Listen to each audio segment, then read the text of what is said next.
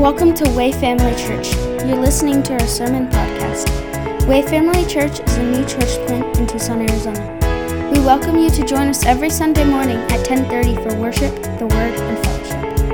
If you would like more information, visit us online at wayfamily.church. Hope to see you soon. As previously mentioned, this is going to be the last of our series, and I think this is a very important one. As we've seen, God is amazing. Amen. God is awesome. I think that's probably the best way to describe him. I had a friend back, uh, I think it was, no, yeah, it was here in Tucson. Uh, anytime I said the word awesome, oh, that's awesome, oh, that song's awesome, he would always correct me and say, no, only God is awesome because there was an understanding there of the greatness and the goodness of God that truly is awesome, which means awe-inspiring. All we have, all we could do is go, "Wow!" Right? Uh, and so today I want to talk about our God, our God who's all powerful, our God who's all knowing, our, our God who is all present. These are attributes of the Lord. Each one of those are dependent on one another, though, and this is what makes God all powerful. Uh, it's what makes him uh, uh, amazing. now, um, I was uh, doing something that I like to do for fun. I don't know about you guys. You might like to do fun things like play games or watch movies or things like that. But uh, what I like to do for fun is watch um, debates and uh, listen to lectures. I just find that fun, right? I like that. And so I was listening to one that really caught my eye, and it was only two hours long. And uh, they were discussing a, a, a topic that was very intriguing to me. And uh, this was a lecture from where Dr. William Craig, if you've heard of him, if not, he's a Christian philosopher, he's an author and an apologist. He's having a discussion with another uh, philosopher, but this one's a naturalist philosopher. Her name is Dr. Rebecca Goldstein. And they were also with the company of Dr. Jordan Peterson, who is a clinical psychologist, where they were discussing whether or not there's meaning to life. And do we matter? And I think that's a big question. I think that's a question that everybody needs answered. Uh, because when we do not understand these big, or, or the answers to these, these big, big questions, we do have the tendencies to wonder what am I all about? Do I matter? Does anybody even notice me? The consequence of not knowing that you matter or that there is purpose to life could be pretty grave. Now, the question is is life just a cosmic accident or is there intention in it all? Now, Dr. Craig argued that aside from God, there isn't meaning. If we look at the atheistic point of view, uh, a worldview, and then everything is just an accident. Everything is just is, and there's no intention, there's no purpose. But with God and through God, there is great purpose, there is great intention for our lives. There's also an astrophysicist by the name of Michio Kaku who explains that, by the way, this is not a Christian astrophysicist. This is just, in my opinion, a very smart guy. He explains that our universe is so special. He says it has stable protons, out of which you can create atoms, out of which you can create DNA, out of which you get people. How many universes have that property? He asks. He says, mathematically speaking, with whatever we've done, with whatever research we're able to do, with whatever reaches we're able to have, mathematically speaking, this is impossible for everything that we have seen. It is only possible for our universe, our galaxy, our planet. That's it. Life is not possible anywhere else. He says our universe is not random, it's special. It's special in the sense that it didn't have to have life. You think about that. It didn't have to have life, but it does. And life in a spectacular array, array of diversity. So our universe really is special, end quote. Now, there's a fine tuning of our galaxy. I think that we were able to see that. The solar system and everything that's living, it screams design. It screams design to me. Everything is just so perfect. We are told by scientists that if we were only but an inch away from the sun, we would freeze over. If we were only but an inch away closer to the sun, we would burn. Like, how perfect is it that we are placed where we are? How perfect is it that we have the right amount of heat? How perfect is it that our bodies are formed in a way that they function well? The way that is really incredible. The more you look into how the human body functions, the more awesome God becomes because we know that this is His handiwork. We know that this is God's perfect design. So there is a designer. We must have a designer. That is absolutely the Christian belief. God created everything. We are not random. We do matter. There's meaning, there's intention to everything that we are. Our designer was very specific and detailed and in purpose for everything that is. That designer has revealed himself to us through the scriptures. Isn't that awesome? That's awesome. This is not a random God. This is not a distant God that we serve. This is a good God. He is a personal God, a God who is intentional, a God who is sovereign, a God who is detailed in everything that He does. This is a God that we're able to know.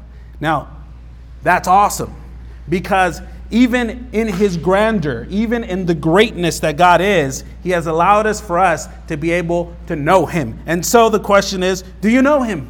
Do you know our Creator? Do you know God?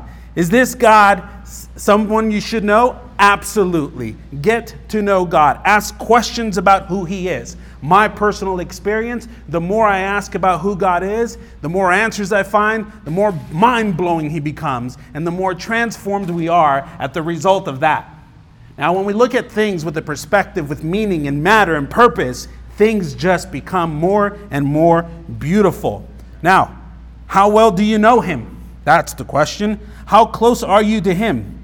How intentional are you with Him? Do you protect yourself for Him? Let me read something to you from Paul. Paul writes to the Galatians, he says in Galatians chapter 4, 8 through 9. Formerly, when you did not know God, you were enslaved to those that by nature are not God's. But now that you have come to know God, or rather to be known by God, how can you turn back again to the weak and worthless elementary principles of the world?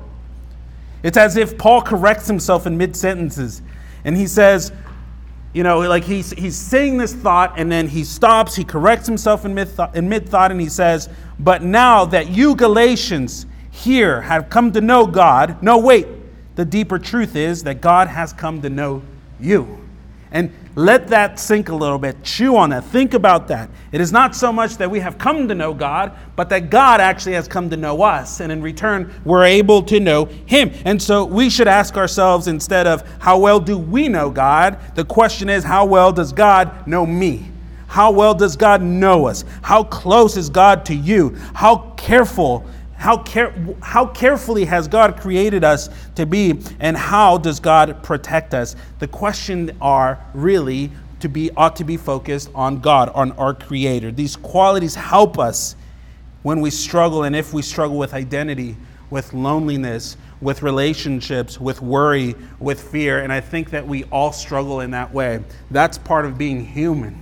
We're all at a crossroads here and there where we wonder, God, what is going on? I thought this was going well. I thought that there was definitely purpose here, and now I'm scratching my head and wondering. That doesn't mean that purpose ends. That doesn't mean that God is not present. It just means that it's time to go to God and be mind blown with his awesomeness. Now, this is the opportunity that the Lord allows us to know him, he who knows us. And so I think that we should examine our relationship with God and who He is. And I think that a good way to do that is through the Psalm of David, Psalm 139. So if you have your Bibles, open to Psalm 139. If not, follow along with me on the screens or listen intently. It says this Psalm 139 O Lord, you have searched me and know me. You know when I sit down and when I rise up. You discern my thoughts from afar. You search out my paths and my lying down, and are acquainted with all my ways. Even before a word is in my tongue, behold, O Lord, you know it altogether. You hem me in behind and before, and lay your hand upon me. Such knowledge is too wonderful for me. It is high, I cannot attain it. Where shall I go from your spirit? Or where shall I flee from your presence? If I ascend to the heaven, you are there. If I make my bed in Sheol, you are there. And if I take the wings of the morning and dwell in the uttermost parts of the sea, even there your hand shall lead me, and your right hand shall hold me. If I say, Surely the darkness shall cover me, and the light about me be night, Even the darkness is not dark to you. The night is bright as day, for darkness is as light with you.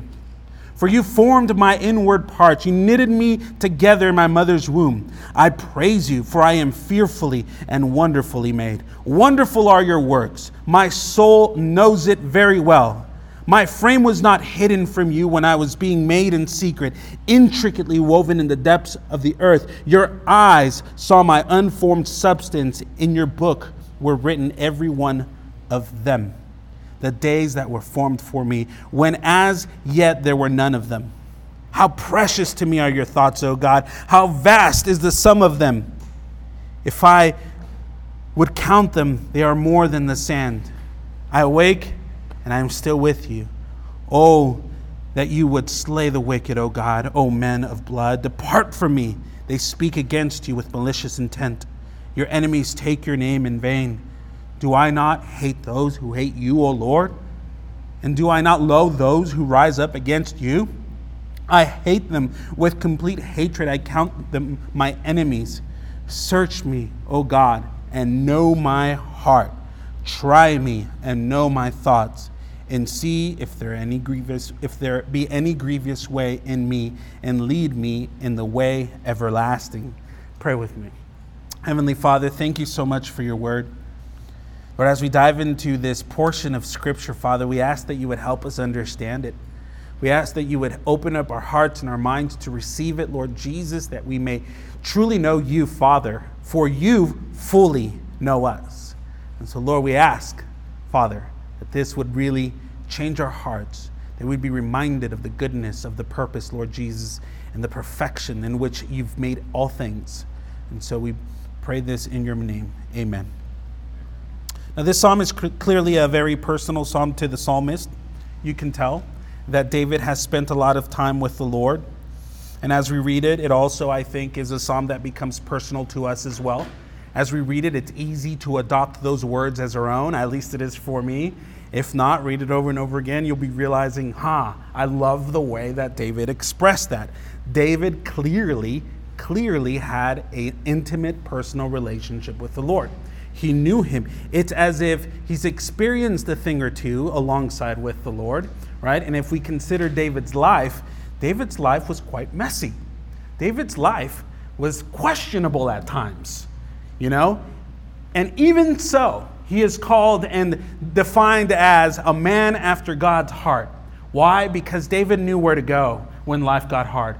David knew when to go when things got confusing. David knew when to go when there was nowhere else to go. In fact, what makes David so special is that he ran to God. He didn't use God as a last resort. He had an intimate relationship with Him. And so, everything that we read from David, David was what I call uh, emo. He wore his emotions on his sleeves, right? You knew what he was thinking. You knew what he was feeling. You knew what David was going through because he would express it. And he had a skill for it. He would do it in a way that was just so beautiful. And if we read and when we read the Psalms of David, we see this radical transformation, this turnaround, where he would come with doubts, with concerns, with fear, with with, with issues, right? And as he's expressing himself to the Lord, he comes out rejoicing and he comes out worshiping the Lord, which is a very important key for every believer. We ought to know and learn how to do this because God truly is all around us. He is personal to us, He is close to us. Knowing God is an essential Christian experience. Now, Jesus said in John 14 9, Whoever has seen me has seen the Father. To be Christian, you have to know Christ. And if we know Christ, we know the Father. And so it is essential for us to know God. Our life mission should be to get to know God more and more and more and more. And what greater tool and resource than this, the Bible itself? We have the ability to learn more about Him. And I can promise you this you can read this from cover to cover time after time after time, and you will never exhaust the wisdom, the beauty, the revelation that comes out of here in regards to who our great and mighty God is. Now, again, to know Jesus is to know God. Now, in fact, the Bible tells us that the purpose of life, of our life, as we read in 1 John 5:20 is that we may know him who is true. Now, I, I like the, the, the first catechism of the Westminster Catechism. What is the chief end of man? To know him and to enjoy him forever. That is the chief end. That is the purpose that we have as people, as Christians, as created beings. And as we walked through this instrumental psalm here, I want to examine our relationship with our amazing God, with our awesome God, and let us considering the following realities. You have heard some of these words before, but we're going to see how true they apply to our God. God is omniscient. That means he is all knowing, he knows everything. We'll also see here that God is omnipotent. That means he is all powerful. God is also omnipresent, which means he is everywhere present all the time. And so let's look at that first one. God is omniscient, meaning all knowing, verses 1 through 4. And it reads this Psalm 139. O Lord, you have searched me, and you know me. You know when I sit down and when I rise up, you discern my thoughts from afar. God knows everything. He knows as I sit down and when I rise up. God knows every move that we make. You cannot trick him. You cannot fool him. You cannot even pretend that he doesn't know what's going on in your life. God knows everything that is about us. In Genesis chapter 16, the Lord appears to Hagar, who was fleeing from Sarai and Abraham. Hagar was Sarai's servant at the time. Sarah couldn't have children. She was barren, and so she had this fabulous idea, not really, that Abraham should take her servant and bear a child, that she would be the mother of the child. And so it happens, and, Sarah, and Hagar is despised because she indeed bears a child. And so there's a, a, a, severance of relationship there, and Sarah kicks Hagar out, and Hagar is lost. She's confused. She runs and she doesn't know what to do. She's brokenhearted. If you can just put yourself in Hagar's shoes, you feel uncared for. You feel like you've been entirely abandoned. You feel like you've even been tricked into the situation that you're in. And now you're alone. You're out in the wilderness, let's say, you know. But then the Lord appears to Hagar, and the Lord knows everything about her. He knows exactly what she has endured. She knows exactly what she is presently experiencing, enduring, and he knows what will happen thereafter. The Lord reveals everything to Hagar. He makes himself known. He tells her how much he knows her. And in return, Hagar is able to see that this is God. And so we read of Gen- in Genesis chapter 16 verse 13, Hagar says, "So she called the name of the Lord who spoke to her. She said, "You are a God of seeing." For she said, Truly, here I have seen him who looks after me. Now, what the Lord said to Hagar was so perfect for the moment. He encouraged her. She was totally satisfied by his presence. She knew that she wasn't alone. She felt seen. She felt like someone knew her. Haven't you ever had that experience when you meet someone or you have a conversation with someone and you're like, Yes, you get me. You understand me. How how awesome is it? It helps so much. It's just so comforting when we find that someone understands what we're thinking, what we're feeling, what, what's going on in our lives. There's something comforting about that, especially if that someone cares for you and loves you. And this is our awesome God. Now, Jesus, being God, similar, does something similar with a woman in Samaria who was at the well in a time that she probably shouldn't be at. It was just weird for this woman to be at the well at midday, but there was something there, right? And Jesus appears to her, and we read this in John chapter 4, where he confronts this woman and he reveals to her all that, he, all that is about her. And this woman is just blown away. And she's, she's just like, Who is this guy? And what's interesting here is that the Lord let her know first I know you, I know who you are. You know, and because she saw that, she was able to then see and begin to know who he was. And I, I think that's such a beautiful thing. It's not that we come and we come to know Jesus or, or the Lord first, is that He has known us first and He reveals Himself to us and we can know Him. And so Jesus first is, begins talking to her and He tells her everything about her, all of the things that no one else should know, right? And, and then she, she recognizes him. Wait a minute, you're a Jew? Wait a minute. You're greater than our forefather Jacob, aren't you? And so there's this, this escalation of just identity within Christ. And then she says, then she knew him to be a prophet. She says, Wait, you're a Jew? You're greater than Jacob? You're a prophet? You're the Messiah. And so, slowly but surely, the Lord reveals to her, and then she's able to see the one whom they have waited for their whole lives. And she is just so satisfied, regardless of what her life looked like. She saw the Lord, and she knew that the Lord knew her. And even so, He loved her. He was kind to her. This was a woman who was outcast, ostracized. She was not cared for. Everything about her made her invaluable according to society. But the Lord knew her. He knew everything about her, and He loved her. And so, what was her reaction? Everybody, this man, you have to listen to him. He has told me everything about my life. Listen to him. He is the Messiah. She knew him because he first knew her. Just thinking about that really just rocks my world. Because I'll tell you this I can't believe that even my wife loves me based on what I've done in my life. You know what I mean? Much more the Lord who actually knows every detail of life. He is all knowing, He is omniscient, and still He loves me. And so for me, it means everything. Okay, let's move on to the second verse. Psalm 139. It says, You discern my thoughts from afar. So not only does God know every move that we make, He also knows every thought that we have. Jesus, who is the God incarnate, displays his omniscience. And Matthew 9 is a good example of that. He forgives the sins of the paralytic, knowing his genuine heart and thought. His friends lower him down the roof where Jesus is teaching. He sees the man. It's like he pierces him, right? Just, just with knowing who he is. And then it says this in chapter 4 of, uh, I'm sorry, in verse 4 of chapter 9, Matthew chapter 9, verse 4, just clearing that up. Jesus, knowing their thoughts, talking about the scribes and the Pharisees who were looking at this moment where Jesus says, Your sins are forgiven. That's the reaction that Jesus has with this man who's paralytic. But then Jesus, knowing their thoughts, those who are observing, he says, Why do you think evil in your hearts? Jesus knows even our thoughts.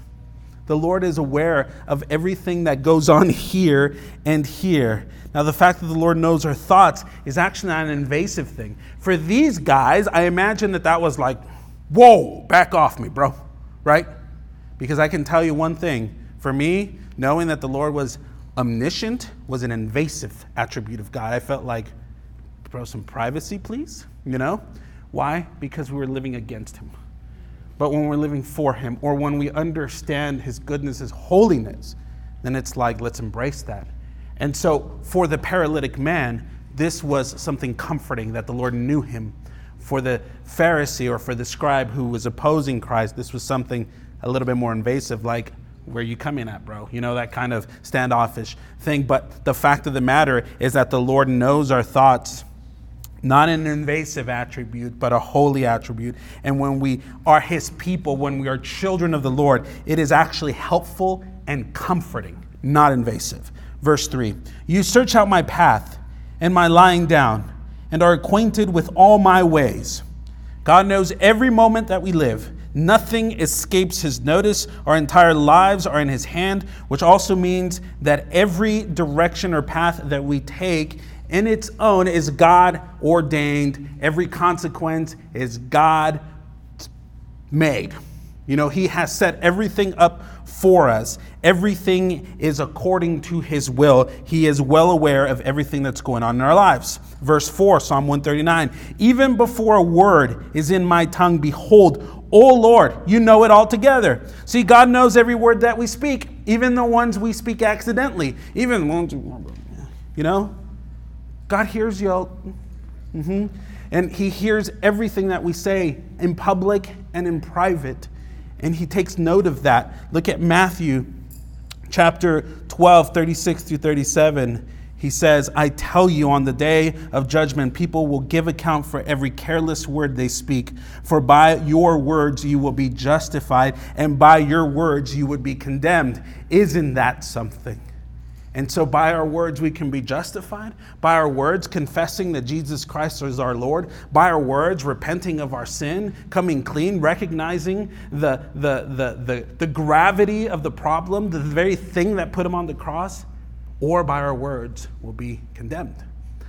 God is omniscient, He knows everything. God is also omnipotent. Look at verses 5 through 6. Start with 5. You hem me in behind and before and lay your hand upon me. God is all powerful. We are because of God's power. Take a deep breath. That's His omnipotence right there. That's not you. You don't even think of taking a breath. You know, this is the power of God that we have life in us. Last I checked, no one can explain the origins of life. Every scientist that I have researched has really tried hard. Some of them say, We're almost there, we're almost there. But they've been saying that for over 50 years now. And the reality is, they're not even close to almost there. No one knows how life comes. They know how it's transferred. That's easily explained. But where does it come from? This is the power of God. When He created man, He breathed. He breathed His power into him and gave him life. Life is what we have. Life is actually a power of God. He is omnipotent, and the fact that everyone around us, you know, has this individual life, right? It's amazing. And even the most intricate of things animals, creatures, insects, germs. This is the omnipotence of God. He is everywhere and He sustains everything. It is God's power that sustains us. And He defends us. I love Daniel chapter 6. We read of Daniel. Awesome story, right? We all know it. Daniel is condemned for doing what he was supposed to do according to the law of the Lord, but not according to the law of the land. And so he's condemned to be put in the den of lions. And so the intention behind this is that Daniel would suffer at the hand or the teeth of the lions. But because Daniel is a righteous man, he was unharmed. It was God's power over even the most powerful beings here on earth that sustained him, that defended him. In Daniel chapter 6, verse 21 through 22, we have this little surprise from King Darius, who actually condemned Daniel to this lion's den, who loved him. and He did it regretfully so. And so it says this in 21 to 22. Then Daniel said to the king, after the king came to check on him, O king, live forever. My God sent his angels and shut the lion's mouth. And there have not, they have not harmed me because I was found blameless before him and also before you. O king, I have done no harm. Now, the scriptures say that the king was exceedingly glad to see that, they, uh, that Daniel was alive. And as a result, he wrote this to all of the nations that he was in charge of. In Daniel, we read this, Daniel chapter 6, verse 26 to 27. He says, King Darius, I make a decree that in all my royal dominion people are to tremble and fear before the God of Daniel, for he is the living God, enduring forever. His kingdom shall never be destroyed, and his dominion shall be to the end. He delivers and rescues, he works signs and wonders in heaven and on earth. He who has saved Daniel from the power of the lions. God is more powerful than the lions. And check this out He's even more powerful than the most powerful people on earth. Darius was the most powerful person of the time. And now we see that God, in his omnipotence, changes this heart. And as a result, this king is now glorifying the most powerful God. Who does that? Many kings desire to be able to do that for, with others, right? But only God in His omnipotence is able to change hearts to actually overpower the things that we consider to be the most powerful. Verse 6 of 139 here in the book of Psalms, David says, Such knowledge is too wonderful for me. It is high, I cannot attain it.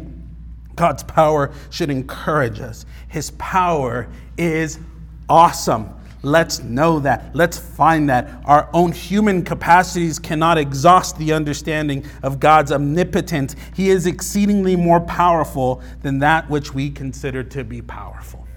Even sometimes we think ourselves as powerful Oh, we are his creation. He is absolutely the omnipotent one, not us. God is also omnipresent, which means everywhere present. We cannot ever be where God isn't. If you thought otherwise, I'm sorry to break it to you. God is uh, omnipresent. Verse 7 says, Where shall I flee from your spirit? Or where should I, excuse me, go from your spirit? Where shall I free, flee from your presence? Nothing can escape us from God. Look at Proverbs 15:3. It says, "The eyes of the Lord are in every place, keeping watch on the evil and the good." look what Jeremiah says. This is him speaking on behalf of the Lord. The prophet of the Lord says in Jeremiah 23 24, Can a man hide himself in secret places so that I cannot see him? declares the Lord. Did I not fill the heaven and earth? declares the Lord. Here's the point there's nothing that can hide us from the Lord, even death cannot hide his children from the Lord. In fact, death draws us closer to his presence. Verse 8, David says, If I ascend to the heavens, you are there. If I make my bed in Sheol, you are there. So if that doesn't remove us from God, distance certainly doesn't either. Have you ever tried to run away from God? Have you ever maybe said, I'm getting out of here? You know? Well, verse 9 If I take the wings of the morning and dwell in the uttermost parts of the sea, even there your hand shall lead me, and your, light, or your right hand shall hold me. Now, these are a pair of opposites that David is uh, uh, using to explain the, the omnipresence of the Lord. This is the greatest of distance. He says, The wings of the morning, that's the east. That's where the sunrise. That's as far as you can get over there, that way. Wait, where's east? North, east, west, right? That way. And then he says, uh, uh, uttermost parts of the sea, that way. Now, in Israel, the Mediterranean, just past that was the furthest you can go. That was the unknown world after that. They kind of thought that that was the end of the world. So it was, if, you're all, if you go all the way over there, you're there. The Lord is there. If you try to go all the way over there, the Lord is there. God is everywhere and everywhere in between. His omnipresence is simply just means that He's everywhere, present. We cannot escape Him. Well, if neither death nor distance can separate us from God, what about darkness? What if we turn the lights off and then hide? We could do that then, right? Verse 11 If I say, Surely the darkness shall cover me, and the light about me be night, even darkness is not dark to you. The night is bright as day, for darkness is as light with you. God sees no difference between darkness and light. You know, in fact, I'm reminded of the creation story. Did you know that in the beginning there was light even before he made the sun to govern the day? Because there is no difference between darkness and light to, to God. He's just in the light, He is light. There is no darkness to Him. He can see through the darkness as if it were light. You cannot hide from him. You cannot be where he is not. You simply cannot speak of God as being absent. And that's a key thing for us to understand. Hebrews 4:13 says, "And no creature is hidden from his sight, but all are naked and exposed to the eyes of him uh, whom we must give account." So clearly the God of the universe the creator of the heavens and the earth and everything in between. He is omniscient, He is omnipotent, He is omnipresent. And this power of His, this He's still very intentional with us. God being amazing like that, He is still intentional. And that's the next section I want to show you. God is intentional. At God's people, as God's people, we have purpose, we have meaning, we are known by Him. And so not only now in our present, but He knows what's happened in our past and He knows everything about our future. Now, again, if you're not walking with the Lord, that sounds like a very invasive thing. But if you're walking with the Lord, that's a very comforting thing it says this in regards to God's intentionality, verse 13 For you formed my inward parts, you knitted me together in my mother's womb. I praise you, for I am fearfully and wonderfully made. Fearfully meaning I am made with reverence, I am made carefully, I am made with awe. There's something awesome about you too, because God, who is awesome, made you right? And wonderfully made, meaning that you're different and you're uh, strikingly remarkable. And so sometimes we say, I hate that I'm short. I hate that I'm too tall. I hate that I'm just so good looking. Sometimes that's just so hard, right? Sometimes we complain about how we are. But the fact of the matter is that God made us and He made us perfect. He made you intentionally. Everything about you is perfect because a perfect God made you. And so there shouldn't be any concern or wonder, man, I think I'm in the wrong body. No, you're not.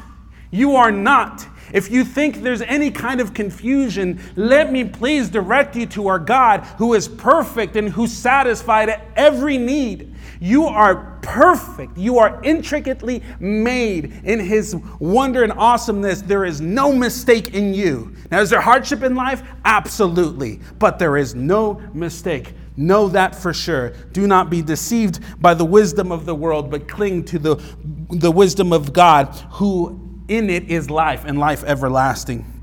God has made you carefully.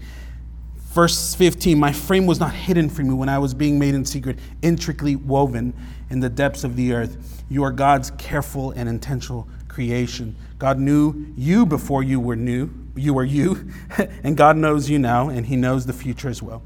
16. Your eyes saw my unformed substance. In your book were written every one of them, the days that were formed for me when I uh, as yet then was none of them, when as yet there were none of them.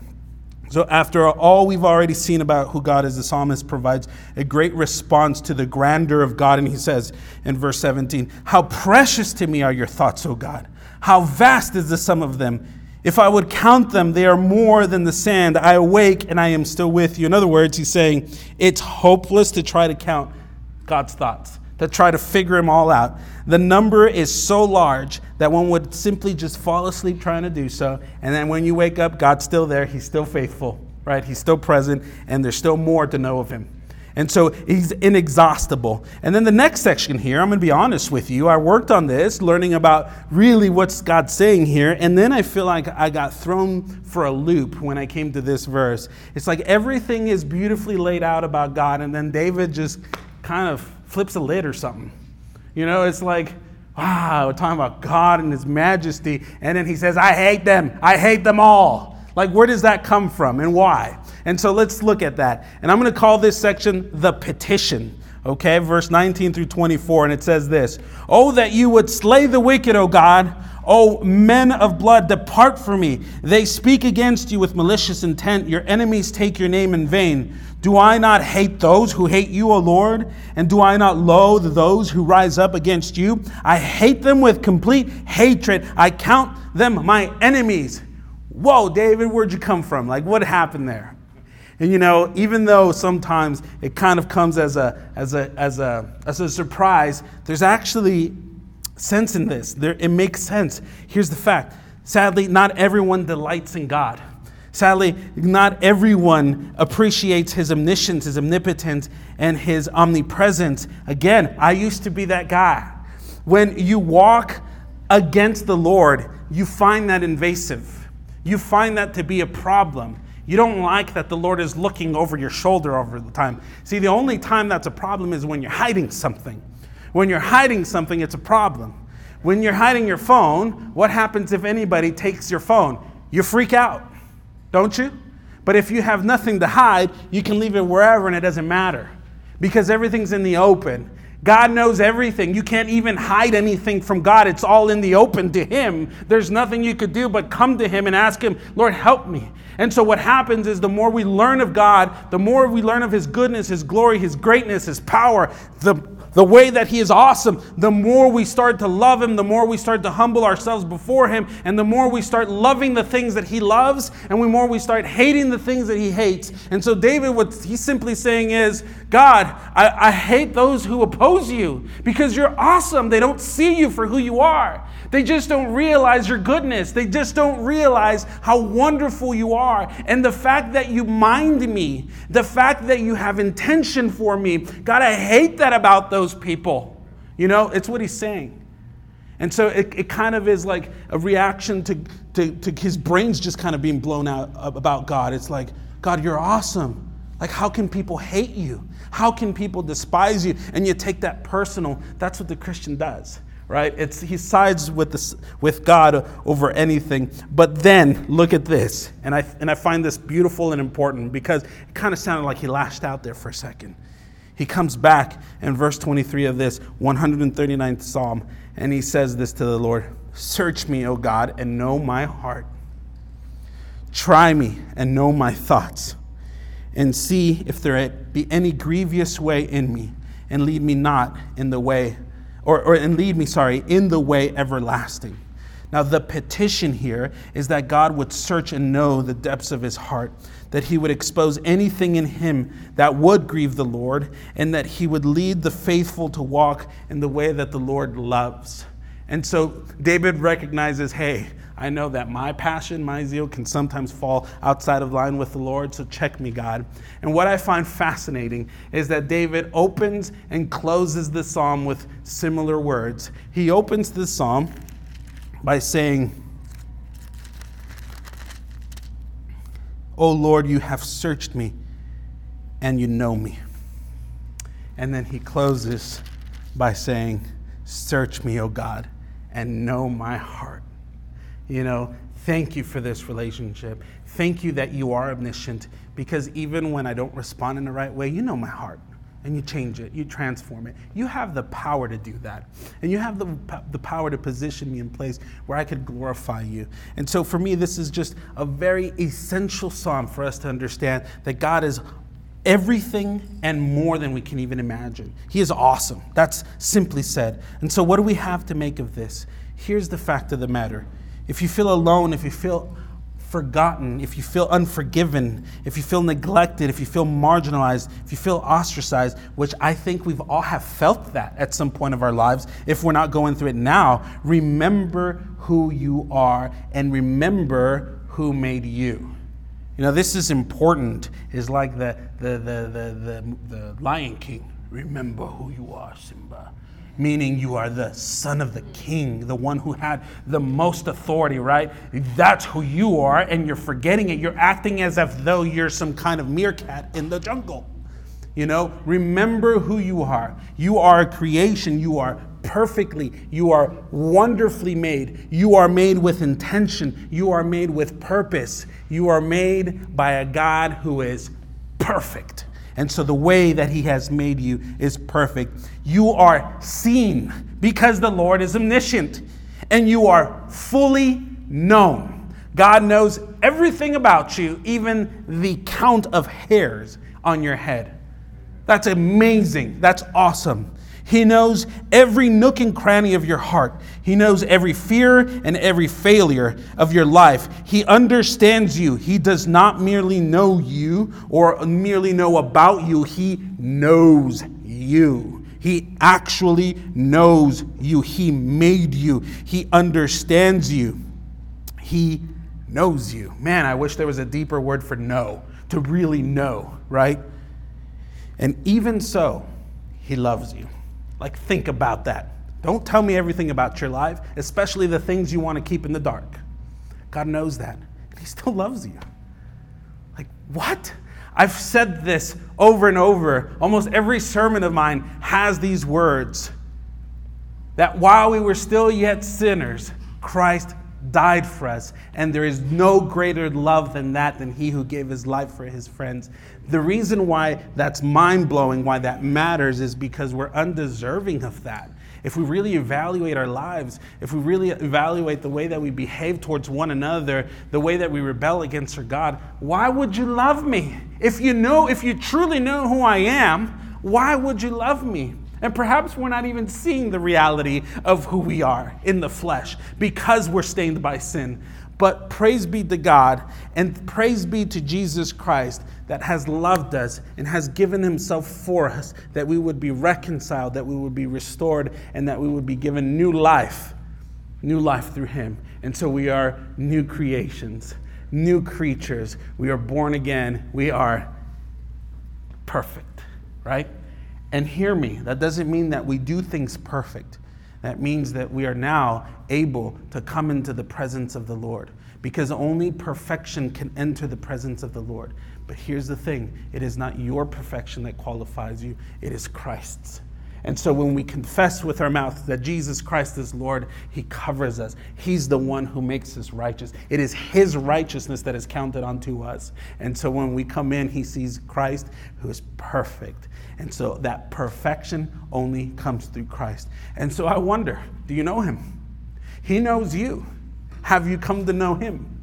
Do you know him? I encourage you, get to know our God. Get to know him. He is awesome. And I leave you with this because he is awesome, but he's also very intentional and very purposeful with who you are. And he loves you like he loves you unconditionally.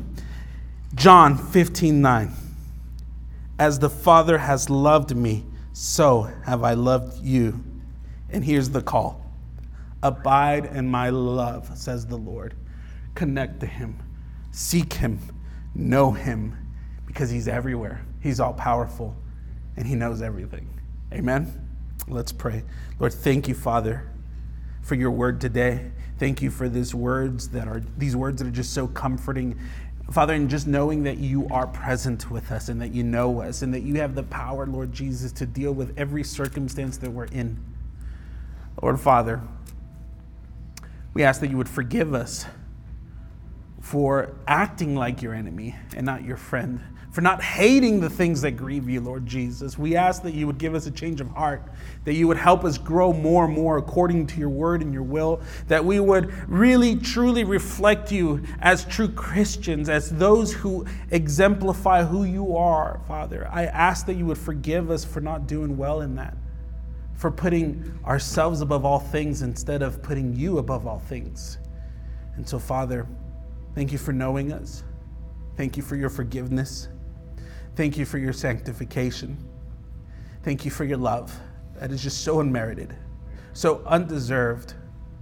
But you, through the cross, through your death, burial, and resurrection, we are given new life. And Lord, we want to live it to the fullest, live it for your glory. In Jesus' mighty name we pray. Amen and amen.